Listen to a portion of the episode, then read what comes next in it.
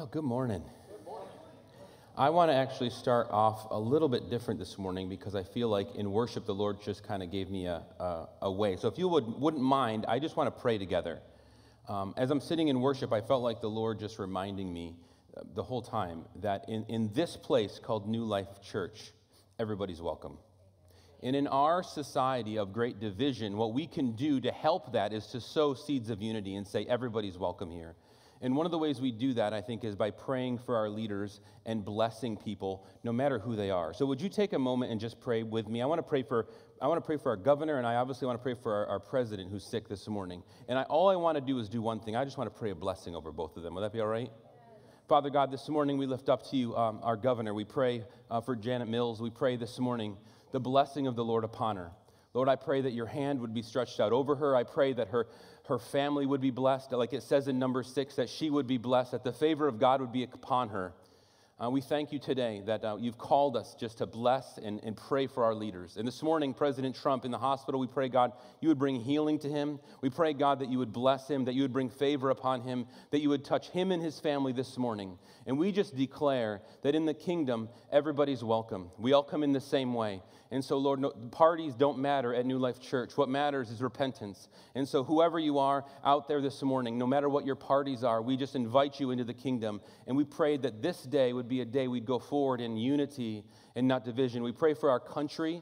We pray today, God, that the United States of America would begin to unify again. Lord, and that we would be a part of the solution and not the problem. And we ask this in Jesus' mighty name. Amen. Amen. Sorry, sometimes you just got to follow what you're feeling the Holy Spirit doing. Well, good morning. Good morning. Um, I want to just welcome a few people online. I know we have, uh, I think Lil Kamiri's out there with Doug and Linda Hajar. Good morning, Mary, uh, Pat, Fred, Catherine. Got a whole list here. Um, Lionel and family, I think, good morning. And then over in uh, the Student Center, I am told there's a some people as well, the Thibodeaux and the Ouimets and Eldridges and the Colomies, just good morning and thank you so much for joining us. We're glad that we're together, maybe in multiple places, but together in spirit. Amen?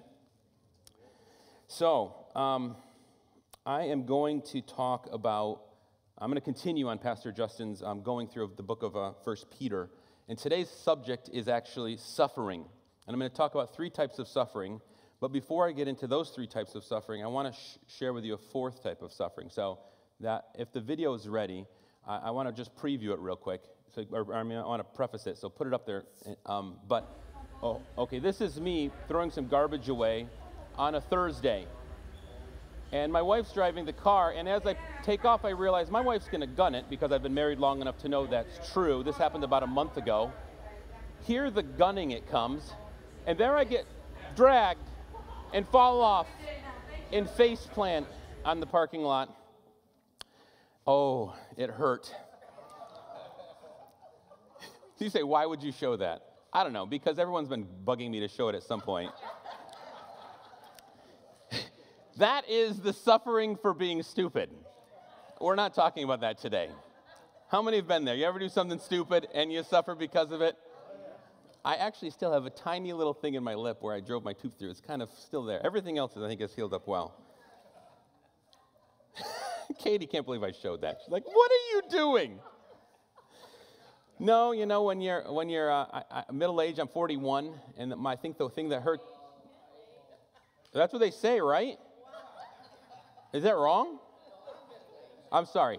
I'm young in my young, my young 41, I, I, I, do believe, though, my pride was hurt the most because if I had fallen off that truck at 20, I think I would have jumped back up.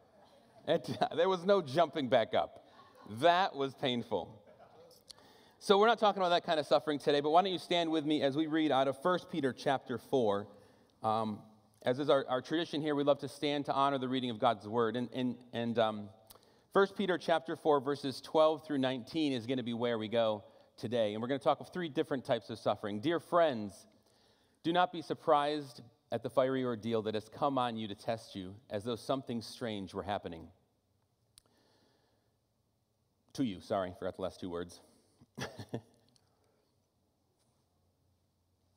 but rejoice, I'll keep going, inasmuch as you participate in the sufferings of Christ, so that you may be overjoyed when his glory is revealed.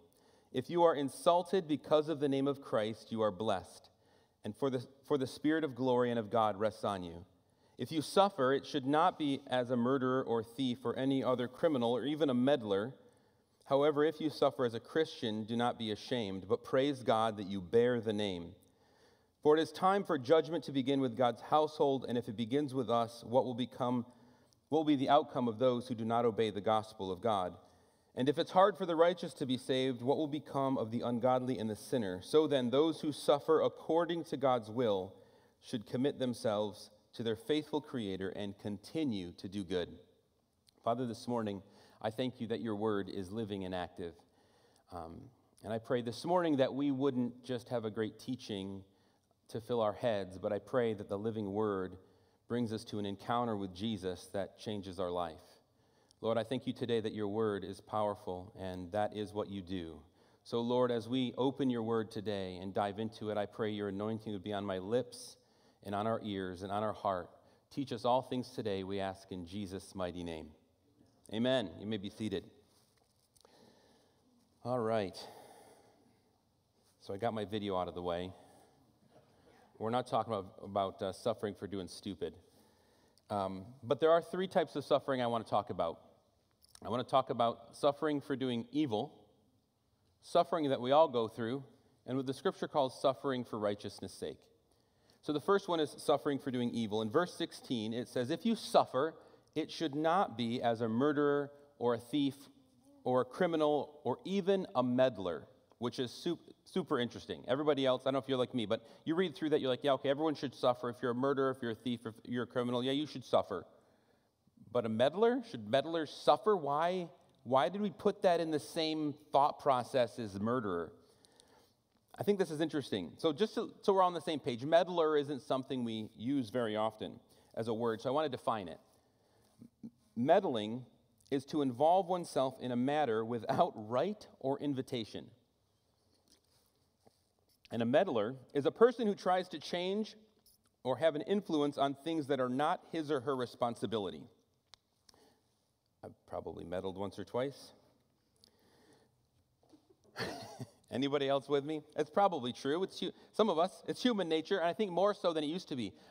check this out. It says, according to new research, human brains are actually hungry for information. This hunger, it says, can devolve into unhealthy snacking. Snack like behaviors now that we have unfettered access to random information. Anybody find themselves just scrolling relentlessly through the internet, reading stupid things and being like, why am I still up for at 11 o'clock at night? Or is that just me? Yeah, we just get sucked into this void of like, I need information. And secondly, a study out of UC Berkeley has found that, inf- this is really interesting, that information acts on the brain's dopamine producing reward system. And what that means, it's the same way you react to information the same way you do good food or money right? To the brain, information is its own reward. Your, your body gets excited about it. You just want to get some more information above and beyond whether or not it's useful. It doesn't really matter. You just want the information. And I think that's what, when the scripture is talking about meddling, it's talking about do we really need to be involved in everybody else's business? It's interesting. Proverbs 26 17 says this. It says, I think it's out of the message. Uh, Pastor Justin may have actually said this either from the pulpit or just maybe to me personally, um, but I said, you, you grab a mad dog by the ears when you butt into a quarrel that's none of your business. I think that's a great verse. You grab a mad dog by the ears. So that gives us a, a picture of that. And then 1 Thessalonians 4 says this it says, Aspire to live quietly, to mind your own affairs. I mean, that, that's the call of a Christian, uh, of a part of the call of the Christian life is not to butt into everybody else's business, but to live peaceably, to, to, to mind our own affairs and walk through life. Here, here's the promise each one of these sections I want to do, I want to do, um, you know, suffering for evil, suffering we all go through, and suffering for righteousness' sake. I want to talk about a promise, and I want to talk about how do we respond to that. Because the reality is, there's probably somebody, some people right now listening to this message that are suffering because you've done something wrong, right? We've all been there. You, are sinning, you've sinned, and you're now reaping the consequences of that in your life. And this is the promise. It's out of Galatians. It's, it's not exactly a fun promise, but it's true nonetheless. Galatians says this says, Don't, uh, says God, uh, do not be deceived. God cannot be mocked. A man reaps what he sows. And the promise is that no matter what we, we do in life, we ultimately will, outside of the grace of God, we will, we will reap what we sow. And so it's, it's, it's foolish to think that we can, we can sow into our lives evil and try to reap righteousness. It just won't happen. So, what do we do? What do we do if, if this is you and I'm, I'm talking to you in the suffering place today and you're like, hey, you know what? My life is seemingly falling apart and I know that it's actually my own doing. I know that I've, I've, I've been at a place where i have sinned against God, I've sinned against people, and I'm reaping the reward of that. Well, I want to encourage you today that there, there's hope, right? There's hope in the gospel. And I want, I want to encourage you to do two things. The first is this, is simply come to God and ask his forgiveness, right? The scripture tells us, it says that if we confess our sins, that he is faithful and just to forgive us our sins and cleanse us from all unrighteousness. That's your first priority, more than pro- quicker than trying to fix your own problem. Call a timeout and say, you know what, I need, to, I need to fix my heart and I need to fix my relationship with God. We've all been in those positions where we're, we're reaping the consequences of our own bad behavior. And usually we try to fix it our own way until we get to the place where we, we, we realize we can't. Well, I want to encourage you today, get to that place right away and realize you need to go to God and ask His forgiveness. And the second part is this, is Romans 12, 18. It says, it says not hard, but it's a good encouragement. It says, if it's all possible, as much as it depends on you, live at peace with all people. Isn't that interesting?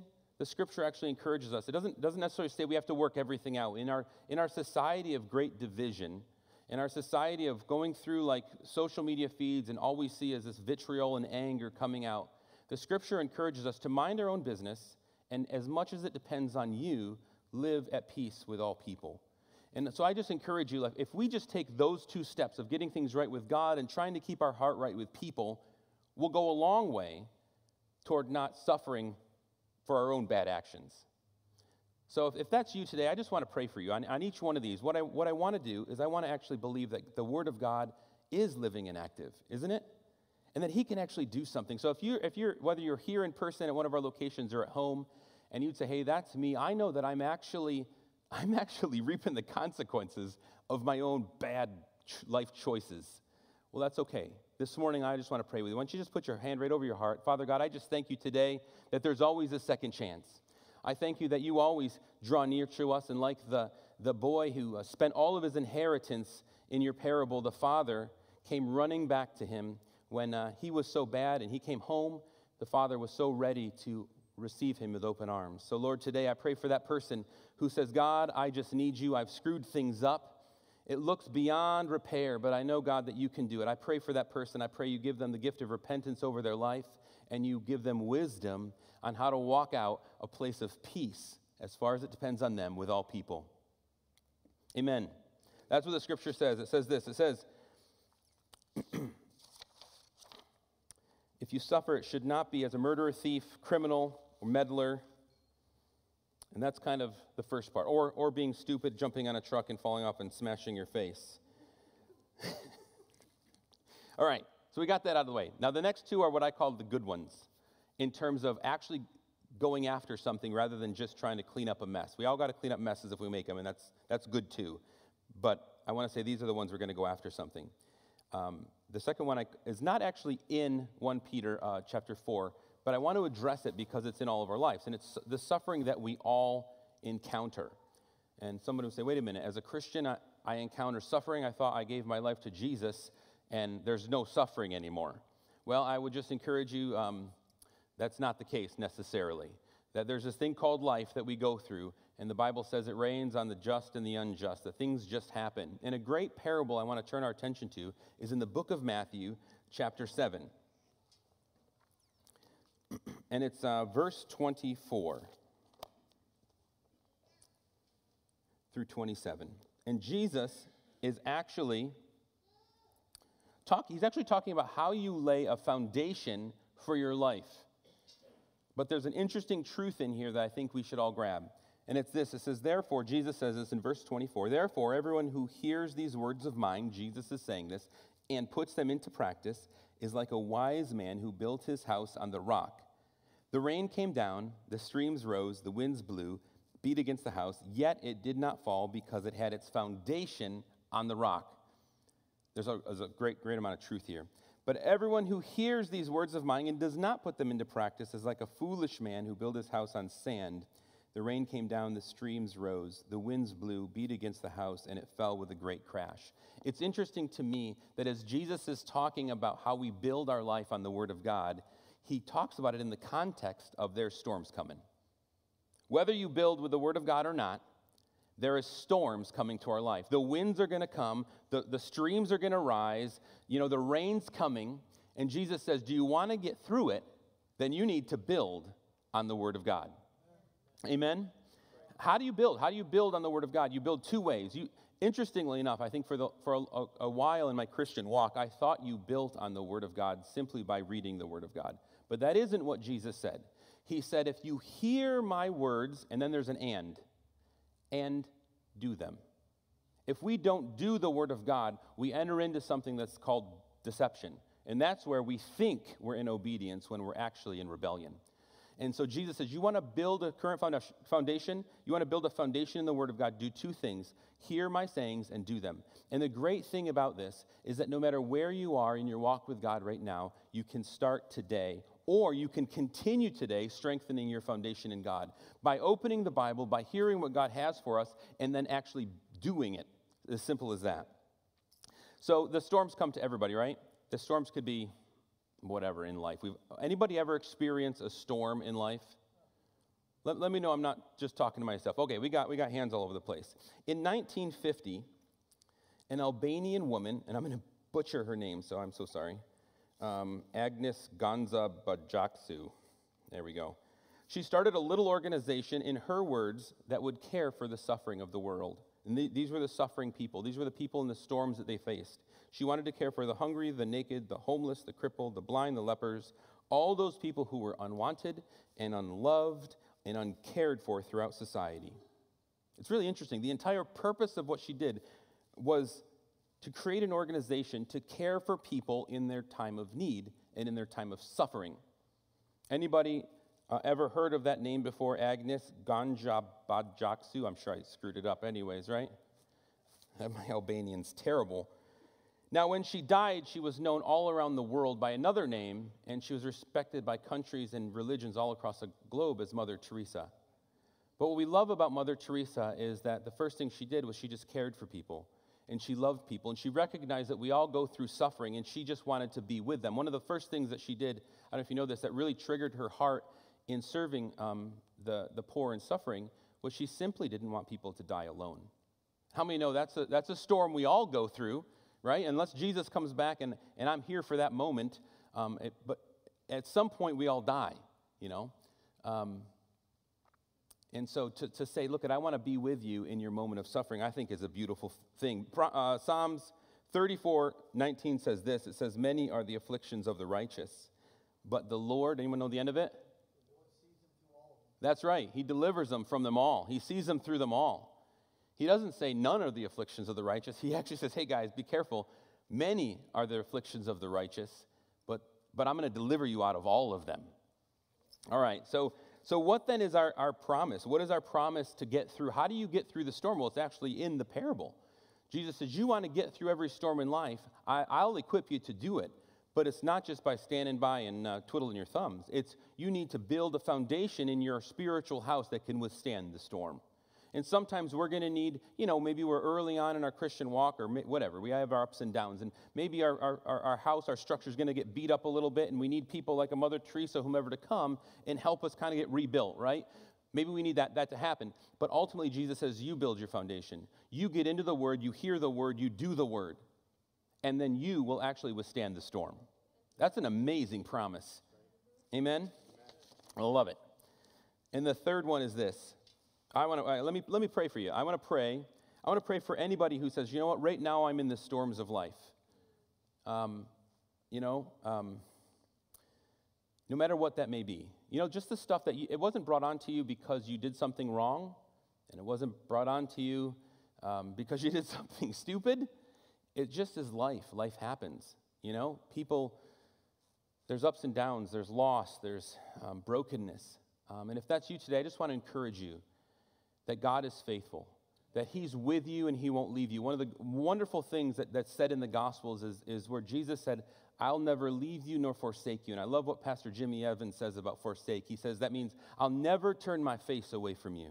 So, no matter what storm of life you're in today, know that Jesus is not only with you, but he's never turning his face from you. You have his attention. If that's you, put your hand on your heart today. Father God, I just thank you that through every storm of life, God, that you look at us, that you're with us, that you walk with us through it. Lord, and your word says that the righteous are delivered from every one of them. So today I pray that promise that into their life, that they would know, God, that you're going to deliver them, you're going to walk with them through it, that this is their day. Your word says today is the day of salvation. I pray, God, that they would see your hand and your grace walking them through today. And I pray you'd give them hope once again, that you would let them see the light at the end of the tunnel. Let them see, God, that your word is true, and let them see that every, every bit of their foundation they've built Lord, all those words that you've spoken to them that they've obeyed, God, they're going to see the fulfillment of your word come to pass because you're faithful, God. Lord, we just thank you today for that. We pray in Jesus' mighty name. Amen. Amen. And the third one is this is uh, suffering as a Christian.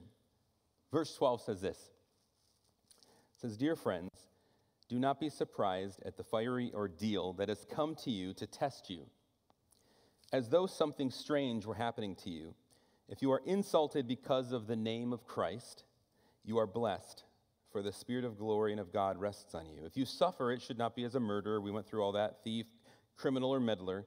However, if you suffer as a Christian, do not be ashamed, but praise God that you bear the name.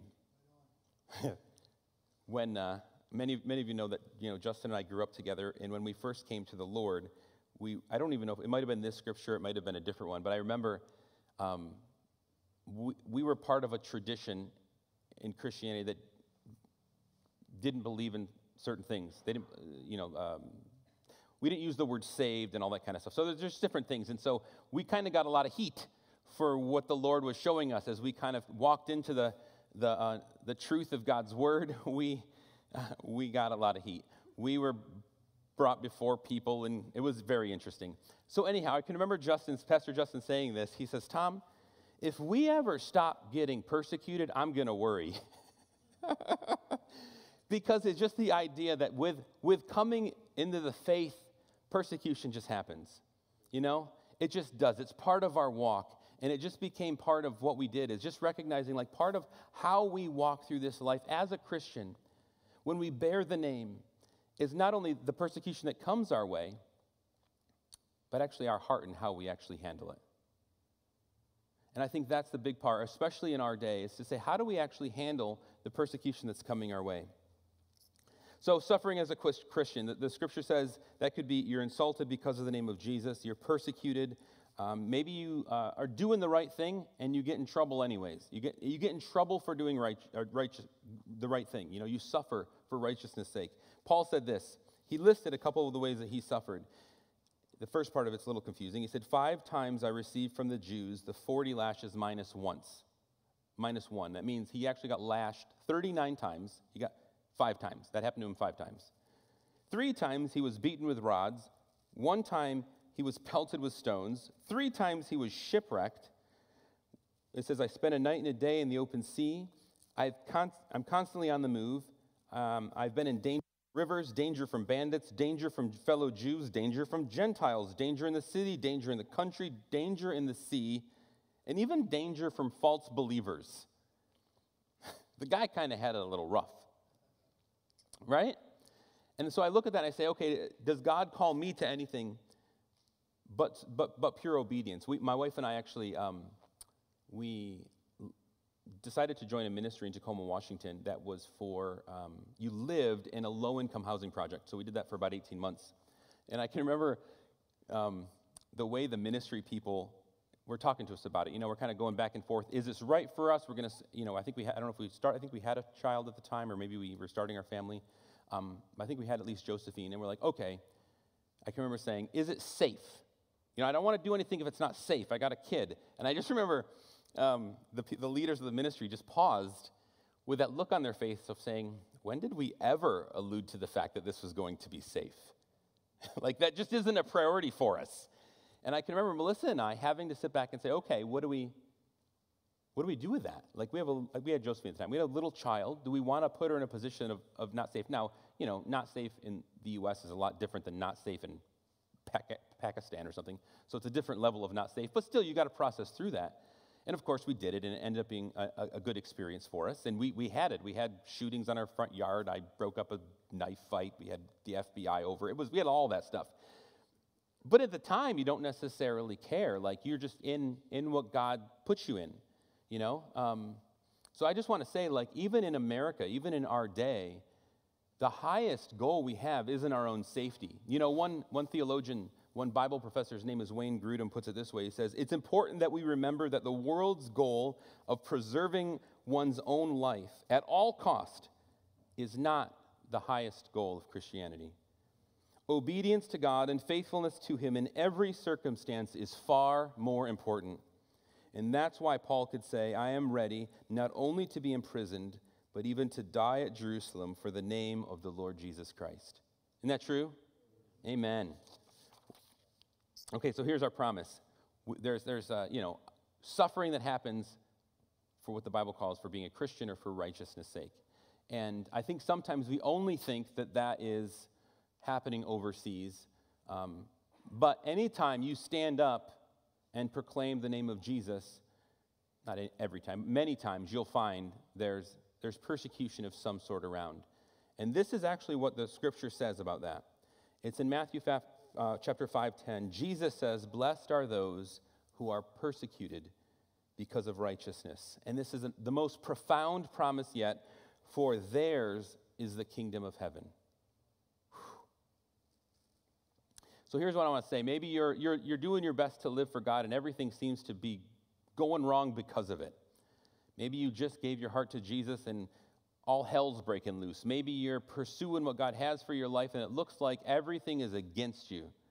Well, I want to encourage you that the devil's done his best, but his best is not enough.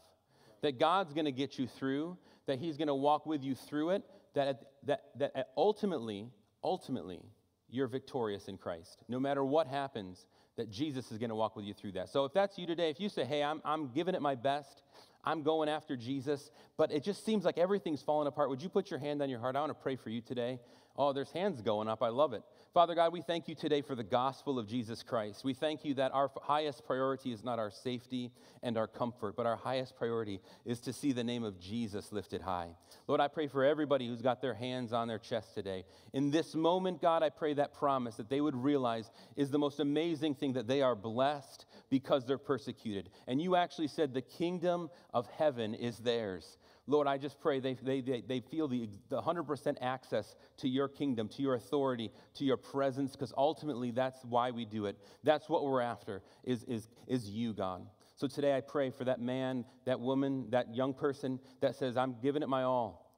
And it just seems like things are going against me. Lord, I pray for refreshing this morning. I pray for courage this morning. I pray they would choose to step it up a notch and where the enemies come after them, I pray they'd, be, they'd realize the devil's done his best, but his best is not enough. And they're going to go after it stronger. They're going to preach it harder. They're going to love people and bring just your mercy and grace into people's lives as best they can this week in Jesus' mighty name. Amen. Amen.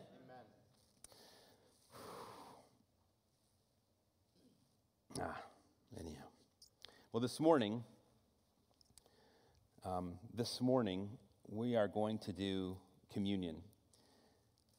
And it fits right in with it because we're talking about suffering. So if you're on, on site here, pull out your little plasticky packet. If you're at home, um, I'll mumble for a minute so you can run and grab some crackers and juice.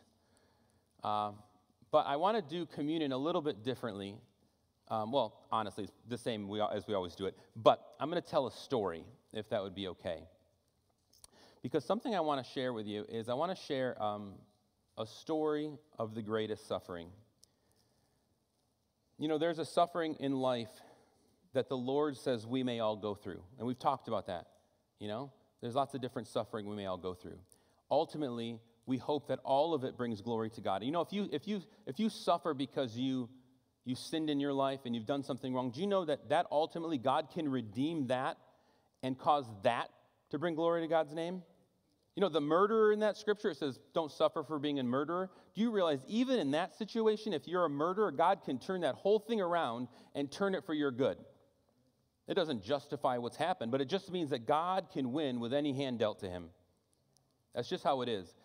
God can take the worst of situations, and if we submit them to Him, He can bring glory to His name in every situation. And I think no matter if it's do, uh, suffering for um, doing evil, or just the suffering we all go through, or suffering for righteousness' sake, that's, a, that's actually a privilege we have as a believer, is to recognize we can take that suffering, we can offer it to the Lord and say, God, this is something I have to offer you today.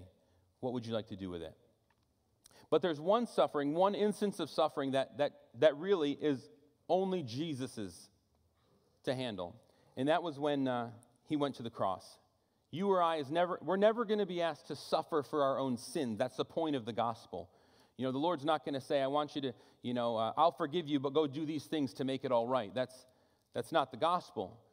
He says, I've suffered for you and you get to receive that by faith. So this morning, I want to actually talk about that story of Jesus' suffering, but I want to talk about it from one man's perspective, and that's the centurion. In uh, the Roman days, uh, interestingly enough, I was reading up on centurion. You'd think a centurion would be over 100 men. They think more realistic, because cent, cent means 100 in Latin. Um, my one year of Latin, I think I'm kind of accurate on that. I could be wrong. But um, it's not the case. I think there are about over 80 guys, is what the estimate was. A centurion was a, a captain of over about 80 guys in, in a Roman army. And um, I want to set some foundations as we go into the story just to recognize that if you were a, a soldier in the days of Jesus, there's probably a high probability that you understood combat, that you understood um, how to fight, that you probably saw death. Uh, the truth of the matter is, death was entertainment, uh, unfortunately, in some parts of their culture. So everybody saw death. But as a soldier, there was, I'm, what I'm getting at is a sort of hardening um, to understanding like you knew how to kill people, you knew how to break bones, you know how to bust up people's lives. You know, you following me? So today, as we remember what I call the beautiful, terrible truth of Jesus' suffering, because it's beautiful and terrible all at the same time, I want us to look at the centurion's perspective. You see, Jesus died for all men everywhere. That's what his suffering was for. But in the midst of, of, of suffering for all men and women everywhere, it included the centurion that oversaw his beating and his lashing. It included that man. And I believe Jesus did Jesus in how he handled his suffering actually witnessed to that man. Amazingly, the book of Psalms and the book of Isaiah actually give us details about how Jesus suffered.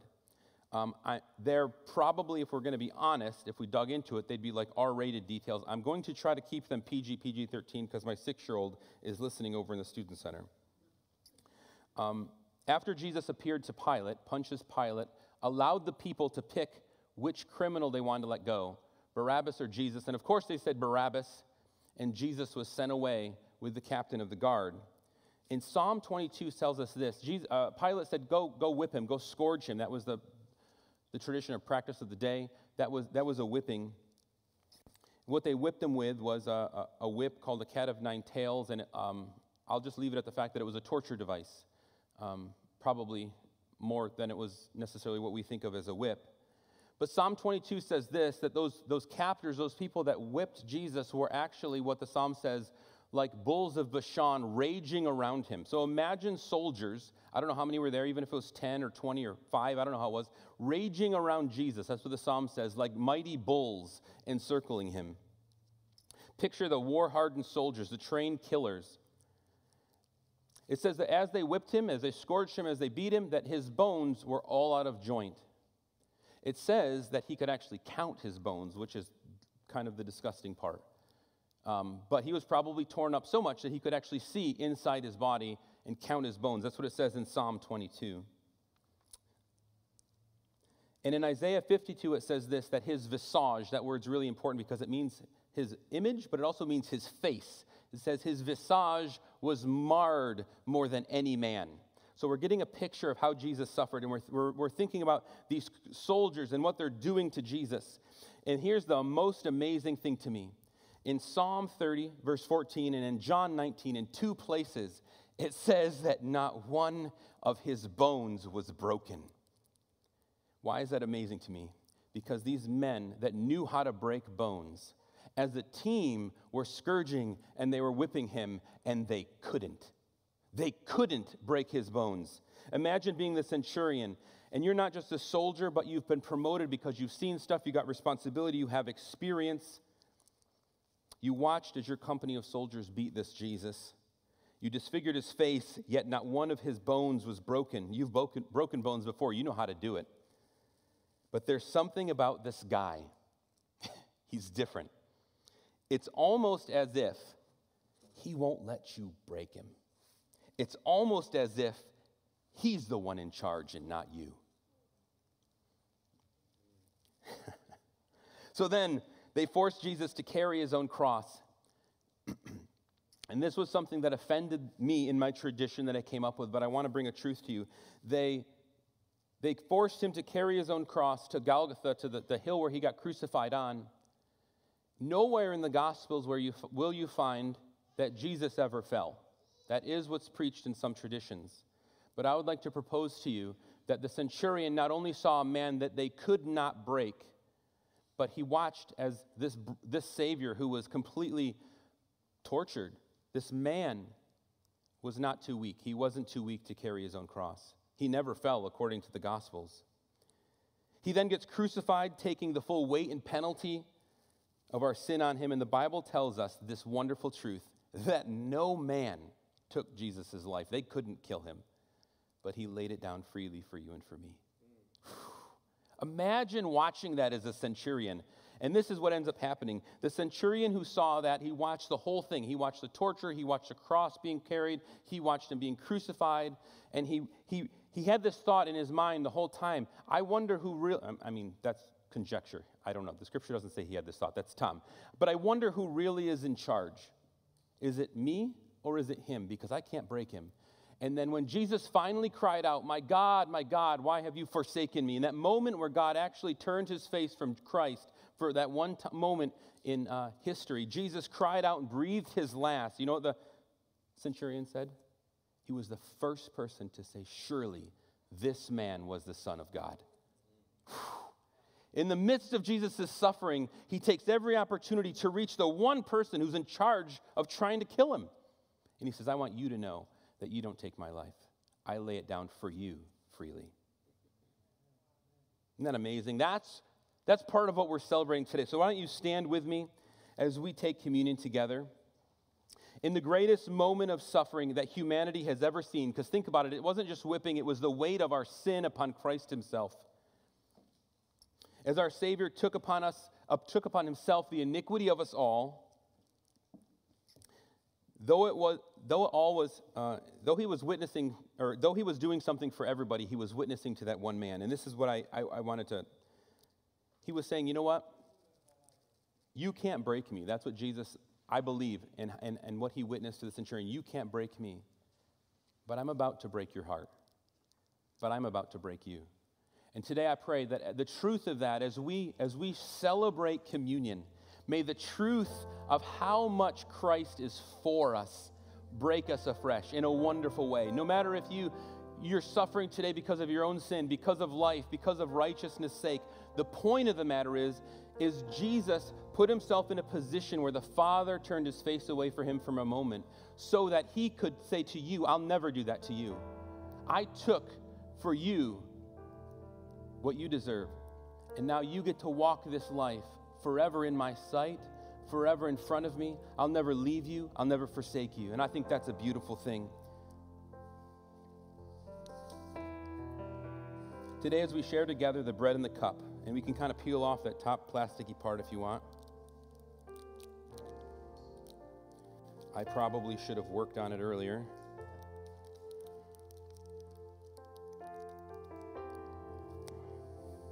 I give up.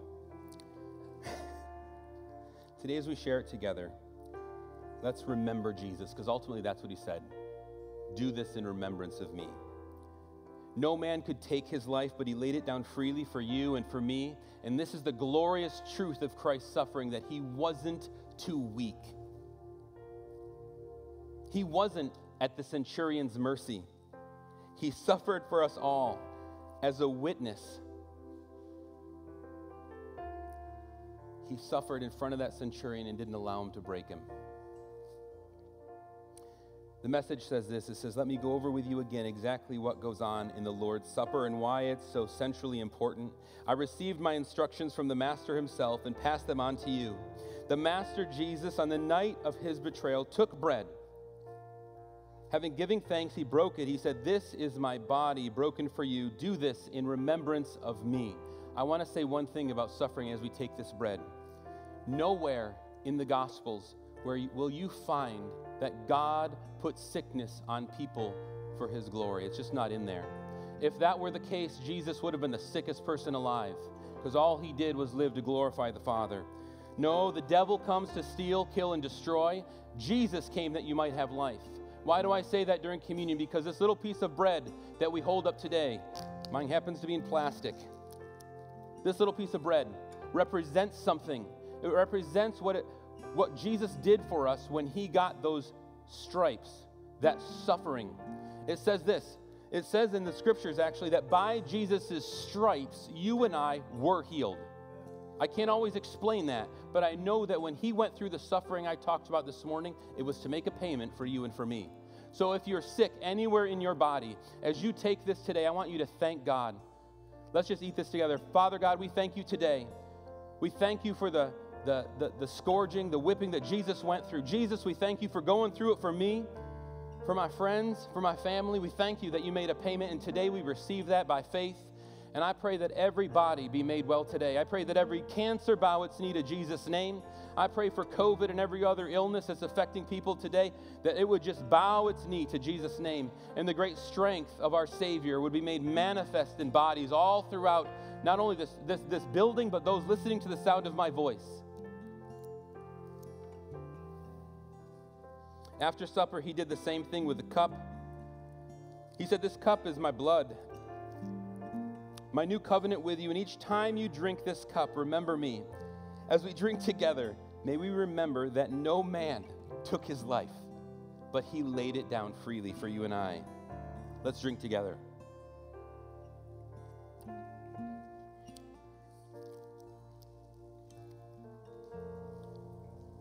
The scripture ends by saying, What you must solemnly realize is that every time you eat this bread and every time you drink this cup, you reenact in your words and in your actions the death of the Master. You will be drawn back to this meal again and again until the Master returns. You must never let familiarity breed contempt. Father God, this morning we thank you. We thank you that um, your word actually says that we get to identify with you in your suffering. I don't understand all that that means, but I do recognize that it gives me opportunity to give you glory. So, no matter what I'm going through today, no matter the suffering that's upon my life, today I choose, God, to lift it up to you and say, God, would you have the glory? Would you have your way? Lord, can I take this as an offering to you and just say, Lord, make something out of it because it looks like mud to me? Lord, I pray for my brother and my sister who today may be struggling through uh, just life, maybe struggling through the consequences of their own actions, or struggling through just living as a Christian and finding that persecution. I, find, I pray that they would find great uh, strength and joy in your word, that they would find refreshing in your spirit, and they would find strength in knowing what Christ did for us today. In Jesus' mighty name. Amen, church.